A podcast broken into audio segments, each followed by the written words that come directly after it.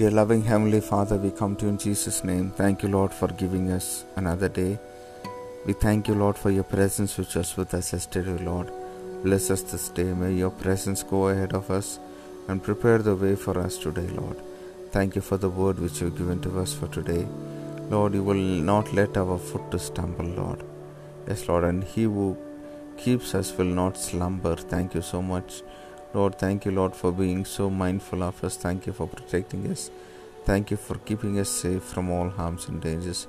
We pray that your presence will continue to be with us, lead us, guide us, guard us, and protect us.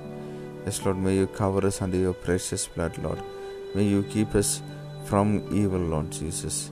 Yes, Lord, and may your mighty hand of blessing and protection be upon us always. We thank you, Lord. We pray for your dear ones and let them feel your embrace, care, and protection. We thank you, Jesus. We give you glory, we give you honor and praise. In Jesus' matchless name we pray. Amen. May God bless you, dear ones. Have a wonderful day ahead.